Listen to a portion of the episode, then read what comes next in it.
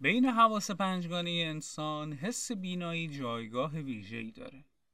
حسی که در لحظه ازش استفاده می‌کنیم تو اکثر فعالیت های روزمره نقش بازی می‌کنه و بیش از 80 درصد از داده های ورودی به مغز از طریق اونها انجام میشه. حالا فرض کنین که بتونین مثل جغت ها در شب ببینین یا قدرت بینایی عقاب ها رو داشته باشین. ممکنه بخندین و بگین این چیزها مخصوص ابرقهرمان هاست. حالا باور کنین یا نه در آینده نزدیک چشم انسان ها این قابلیت ها رو پیدا می‌کنه با استفاده از لنز های هوشمند. اگر این مقدمه کوتاه حس کنجکاویتون رو تحریک کرد و شما هم مثل من علاقمند شدین که بدونین لنز های هوشمند چی هستن و در آینده نزدیک چه تأثیری تو زندگی ما می‌تونن داشته باشن ازتون دعوت می‌کنم که همراه من باشید در پادکست آینده نزدیک آینده ای که شاید نزدیکتر از تصورات ما باشه.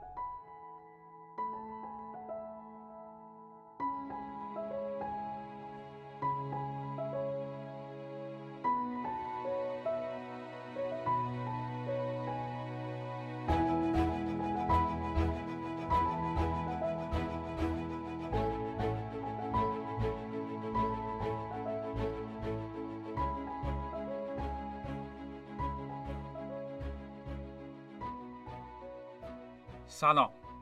من بابک معمار هستم و شما به پنجمین اپیزود آینده نزدیک گوش میدین که در سی اردیبهشت 1400 منتشر میشه. پادکستی که تو هر قسمتش من نتیجه کنجکاوی خودم رو در مورد اینکه در آینده نزدیک تکنولوژی چگونه دنیای ما رو تغییر خواهد داد براتون بیان می‌کنم. تو این قسمت می‌خوام در مورد لنز های هوشمند صحبت کنم. تکنولوژی که با استفاده از اون ممکنه نگاه جدیدی به دنیا داشته باشیم. اهمیت حس بینایی رو وقتی با تمام وجود حس می کنیم که چشم هامون رو ببندیم و تلاش کنیم تا با دنیای اطرافمون ارتباط برقرار کنیم. مثل یک فرد نابینا. خیلی سخته. فراتر از تصورات ما. مشکلات بینایی می‌تونه روی حرکت کردن، غذا خوردن، خوندن و نوشتن، ورزش کردن یا بهتر بگم همه جنبه های زندگی ما تأثیر بذاره. انواع بیماری های مختلف هم این عضو حساس بدن رو تهدید می‌کنن مثل آب مروارید و آب سیاه. حتی با بالا رفتن سن کم کم میزان عملکرد و کارایی چشم پایین میاد و دچار پیرچشمی میشیم. تو این اپیزود اما می‌خوام در مورد تکنولوژی صحبت کنم که قرار به ما کمک کنه تا این محدودیت ها رو دور بزنیم. یعنی لنز های هوشمند. قبل از هر چیز بهتر یکم از ساختار چشم و فرایند بینایی صحبت کنم. چشم انسان یکی از پیچیده ترین اعضای بدن ماست که از قسمت های مختلفی تشکیل شده. سالها پیش دانشمندا فکر می‌کردن پرتویی از چشم ما خارج میشه که وقتی به اشیای مختلف می‌خوره باعث میشه ما اونها رو ببینیم. هرچند تا مدت یک نظریه علمی خیلی قوی بود اما مثل خیلی از اشتباهات بشری این یکی هم رد شد. ما هر چیزی رو با انکاس نوری که از اون شی به چشممون می‌رسه می‌بینیم. این نور از طریق قرنیه و عدسی سفرش رو به داخل چشم ما آغاز می‌کنه و در شبکیه چشم متمرکز میشه. بعد سلول های عصبی در شبکیه از طریق عصب بینایی فوتون نور رو که در واقع بخشی از طیف امواج الکترومغناطیسه به مغز میفرستن این کار باید در هر لحظه و در کسری از ثانیه انجام بشه تا مغز ما به درستی بتونه تصاویر رو پردازش کنه و رابطه معناداری بین تصاویر به وجود بیاره. در غیر این صورت ما نمی‌تونیم درک درستی از محیط اطراف خودمون داشته باشیم و اون رو فقط به صورت چند تصویر مجزا که پشت سر هم نمایش داده شده می‌بینیم. بدون اینکه مغز ما بتونه ارتباطی بین اونها پیدا کنه. به نظر خیلی ساده میاد اما یک فرایند کاملا پیچیده است. با این پیچیدگی بالا اما چشم انسان محدودیت های زیادی هم داره. اول اینکه چشم ما تنها قابلیت دیدن بخش کوچیکی از طیف امواج الکترومغناطیس رو داره و بهش واکنش نشون میده که بهش میگیم نور مرئی طول موجی بین 380 تا 720 نانومتر اما خارج از این محدوده رو حس نمی کنیم. نمی‌تونیم امواج رادیویی، فروسرخ، فرابنفش یا گاما رو ببینیم. محدودیت بعدی تعداد رنگ هاییه که چشم انسان می‌تونه اونها رو تشخیص بده. چیزی حدود یک میلیون رنگ. البته برای آقایون خیلی کمتر از این عدد. هرچند درک از رنگ چیزیه که بین افراد مختلف فرق داره. مثلا افرادی که به اونها تتراکرومات گفته میشه می‌تونن رنگ های خیلی بیشتری نسبت به مردم عادی ببینن. اما باز هم تشخیص تعداد رنگ ها محدوده. مطمئنا برای همه ما پیش اومده که وقتی وارد یک محیط تاریک میشیم مدتی طول می‌کشه تا چشممون به تاریکی عادت کنه و بتونیم تا حدودی اجسام دوروبرمون رو تشخیص بدیم. از طرف دیگه برای اینکه بتونیم رنگ ها رو تشخیص بدیم چشم به فوتون های نوری بیشتری نیاز داره. به همین دلیله که در شرایط ضعیف نوری می‌تونیم نوع جسم رو تشخیص بدیم اما رنگش رو نه. در نتیجه در تشخیص رنگ چشم انسان خیلی قوی نیست. محدودیت دیگه که باهاش روبرو هستیم اینی که چشم ما تا چه فاصله ای رو می‌تونه ببینه. همونطور که قبلا گفتم شرط دیدن یک شی رسیدن فوتون ساطع شده از سطح اون شی به چشم ماست. وقتی شبها به بالا نگاه می‌کنین و از آسمون پرستاره بالای سرتون لذت می‌برین در واقع داریم به ستاره های قول پیکری نگاه می‌کنین که به دلیل فاصله بسیار بسیار زیادی که با ما دارن تنها به صورت نقاط درخشانی در آسمون به چشم ما میاد و چشم ما نمی‌تونه ابعاد واقعی اونها رو ببینه. در کنار همه این موارد دقت چشم های ما هم خیلی محدوده. برای مثال اگر دو نقطه مجزا در فاصله نزدیک به شما قرار داشته باشن می‌تونین اونها رو از هم جدا تشخیص بدین. اما اگر در یک فاصله دور باشن به صورت یک نقطه به نظر میان براتون. در نتیجه می‌بینیم که چشم انسان با اینکه یک عضو مهم در بدن ما به شمار میاد اما کاستی های بسیاری هم داره و دانشمندا تلاش زیادی می‌کنن تا بتونن اونها رو رفع کنن.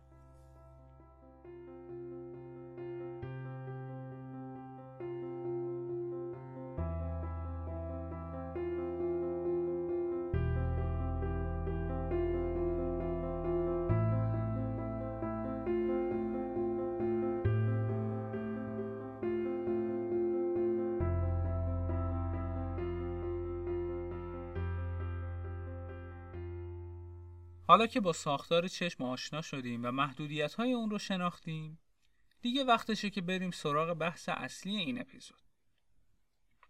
همه ما در مورد لنز های چشمی اطلاعات داریم یا حداقل اسمش رو شنیدیم.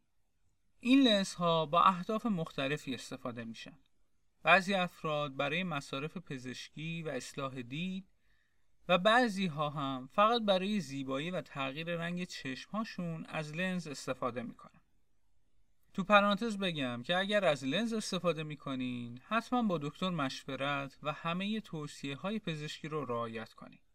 من خودم سالها از لنز های طبی استفاده می‌کردم.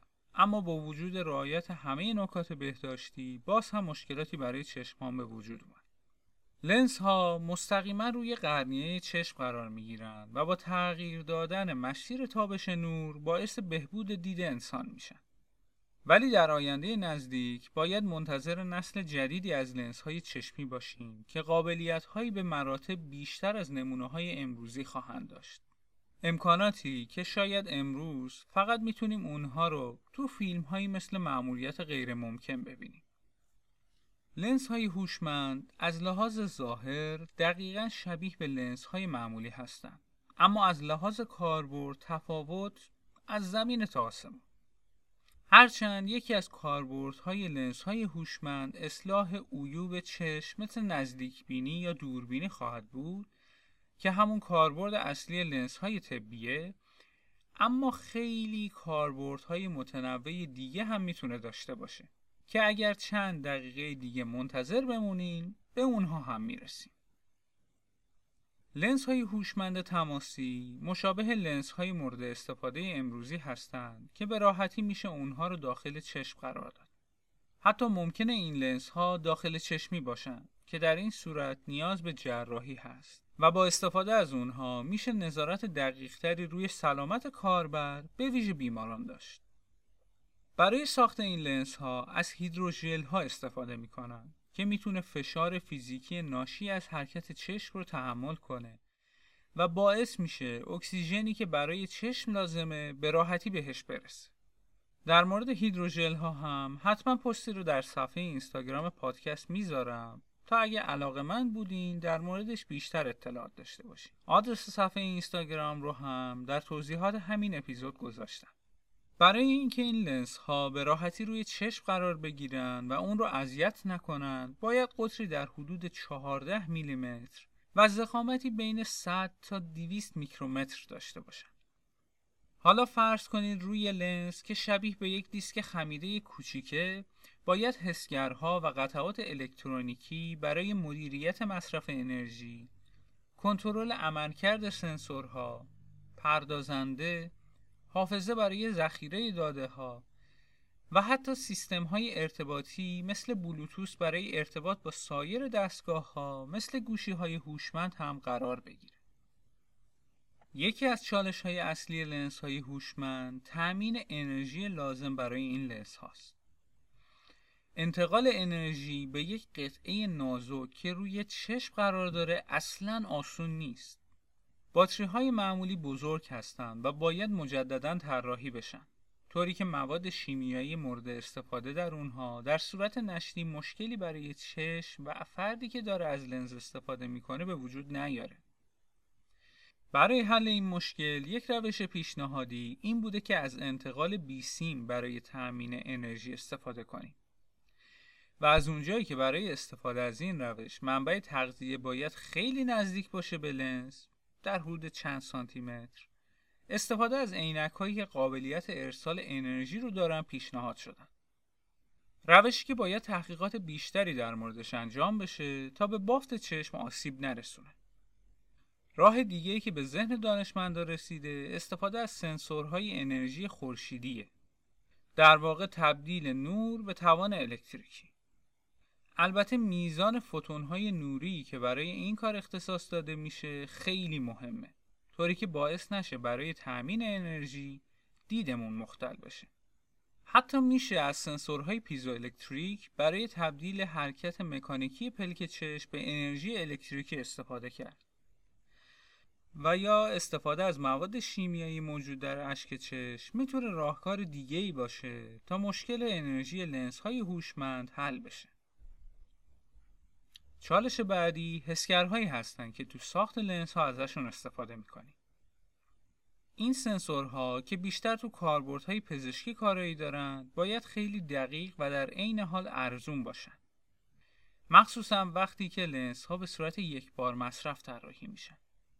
این سنسورها باید طوری طراحی بشن که برای مدت طولانی و شاید تا چند سال بتونن کار کنن.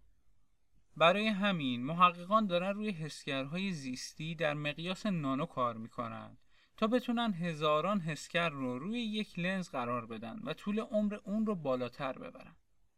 اگر دوست دارین کمی بیشتر در مورد مقیاس نانو بدونین پیشنهاد می‌کنم اپیزود دوم آینده نزدیک یعنی نانو ربات ها رو گوش کنید.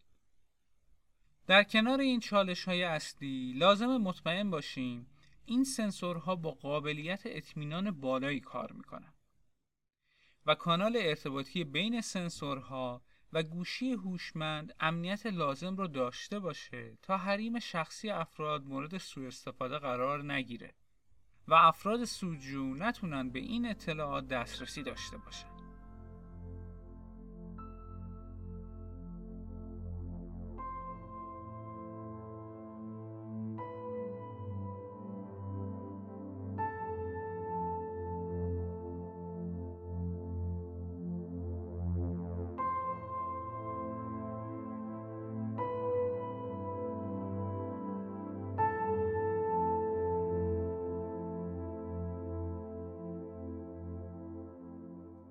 این واقعیت رو باید در نظر داشته باشیم که انسان ها همواره تلاش دارند تا راههایی برای زندگی طولانی تر و سالمتر پیدا کنند.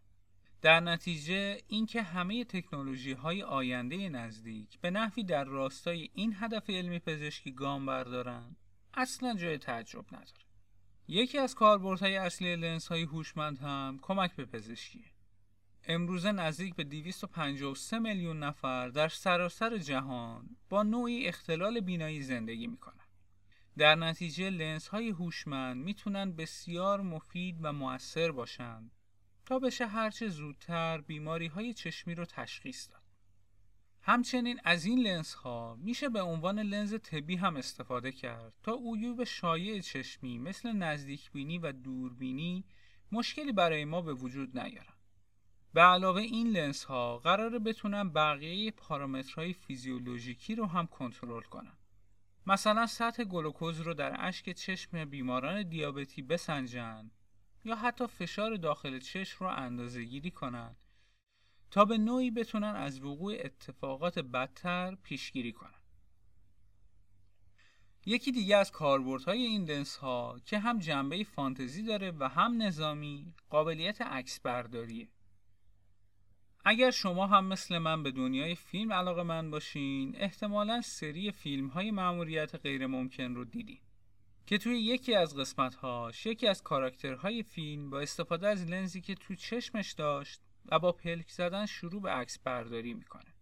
لنز های هوشمند می‌تونن این قابلیت رو داشته باشن که شما با پلک زدن از چیزی که دارین به اون نگاه می‌کنین عکس هایی با کیفیت بالا یا حتی فیلم بگیرین. این مورد می‌تونه در زمینه های نظامی کاربرد زیادی داشته باشه چون دیگه نیازی به حمل دوربین نیست و بدون جلب توجه زیاد میشه از هر محیطی عکس برداری کرد. یکی دیگه از کاربردهای نظامی لنز های هوشمند ایجاد توانایی دید در شبه. همونطور که در اول اپیزود گفتم چشم انسان برای دید نیاز به نوری داره که از سطح اون جسم به چشم ما برسه. در محیط های تاریک به خصوص در شب قدرت دید ما کاهش پیدا می‌کنه. اما لنز های هوشمند می‌تونن مثل عینک های دید در شب عمل کنن و با تصویر برداری حرارتی از محیط به کمک یک لایه اتم کربن به نام گرافن که طیف کاملی از نور از جمله اشعه ماورای بنفش رو جذب می‌کنه به سربازان کمک کنند تا دید کاملی در شب داشته باشند. نیروهای نظامی می‌تونن با استفاده از این لنز ها و الگوریتم های هوش مصنوعی افراد رو بر اساس چهره شناسایی کنن و سوابق کیفری اونها رو ببینن. نیروهای پلیس می‌تونن به جای استفاده از دوربین هایی که در لباسشون قرار می‌گیره از این لنز ها استفاده کنن تا ایمنی بالاتری براشون داشته باشه. عینک های هوشمند محصولاتی هستند که امروزه زیاد از اونها میشنویم. عینک هایی که قابلیت نمایش اطلاعات رو بر روی شیشه خودشون دارن. قرار لنز های هوشمند هم این قابلیت رو به ارث ببرن و اطلاعات رو مستقیما روی شبکیه چشم قرار بدن و تجربه متفاوتی رو برای انسان به وجود بیارن. همچنین این لنز ها به کاربر اجازه میدن تا بتونه روی اشیای مختلف زوم و ریسترین اجسام رو به راحتی مشاهده کنه. فرض کنین یک میکروسکوپ تو چشمتون کار گذاشتن. این مورد می‌تونه در علم پزشکی کاربرد داشته باشه و به جراحان کمک کنه تا عملهای بسیار حساس رو انجام بدن و یا حتی با استفاده از این لنز ها و با کمک تشخیص چهره به علائم حیاتی هر بیمار و سوابق پزشکی اونها دسترسی داشته باشن. حتی این لنز ها ممکنه قابلیت اتصال به دوربین های کنترلی که در خونه های هوشمند ازشون استفاده میشه رو داشته باشند تا شما بتونین از هر مکانی روی خونتون نظارت داشته باشین. و شاید دهها کاربرد دیگه که باید منتظر بمونیم تا این لنز ها به صورت عمده عرضه بشن.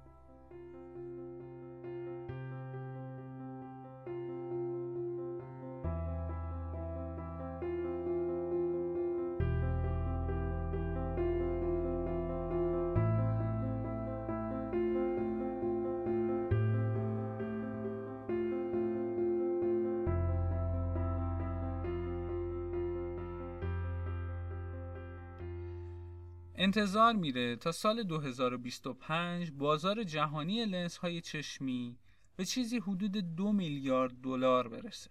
این رقم نشون میده که تحقیق و توسعه لنز های هوشمند از لحاظ اقتصادی چقدر می‌تونه سودآور باشه.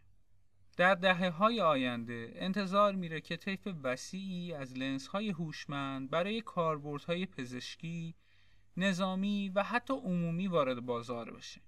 هرچند تا اون زمان باید تلاش بشه تا محدودیت ها و چالش های پیش رو رفع بشه. به هر حال خیلی باید مراقب این عضو حیاتی بدنمون باشیم. چشم ها پنجره هایی هستند که به سمت قلب باز میشن. چیزی که شنیدین پنجمین قسمت پادکست آینده نزدیک بود. خوشحالم که تا اینجا با من همراه بودین. یه توضیح اضافه در انتهای این اپیزود بدم.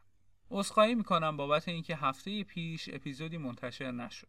چون طبق روال عادی این اپیزود باید هفته پیش در اختیارتون قرار می گرفت. قبل از انتشار این اپیزود پادکست آینده نزدیک هر دو هفته یک بار منتشر می شد. اما حالا برای اینکه موضوعات جذابتری رو بتونم معرفی کنم و کار با کیفیت تری رو ارائه بدم تصمیم گرفتم که هر سه هفته یک بار اپیزود جدید رو منتشر کنم پادکست آینده نزدیک با حمایت های شما پاورجا میمونه و بزرگترین حمایت شما هم مثل همیشه معرفی آینده نزدیک به کساییه که فکر می‌کنین به شنیدن داستانهایی در مورد تکنولوژی های آینده علاقه مندن. آدرس شبکه های اجتماعی آینده نزدیک رو هم می‌تونین تو توضیحات همین اپیزود مشاهده کنین. حتما به صفحه اینستاگرام سر بزنین و نظرات، انتقادات و پیشنهادات خودتون رو برام ارسال کنین که هم باعث دلگرمی بیشتر من میشه و هم نقاط ضعف و قوت خودم رو بهتر می‌شناسم. من بابک معمار هستم و آخر هفته فوقلاده ای رو براتون آرزو می‌کنم از پادکست آینده نزدیک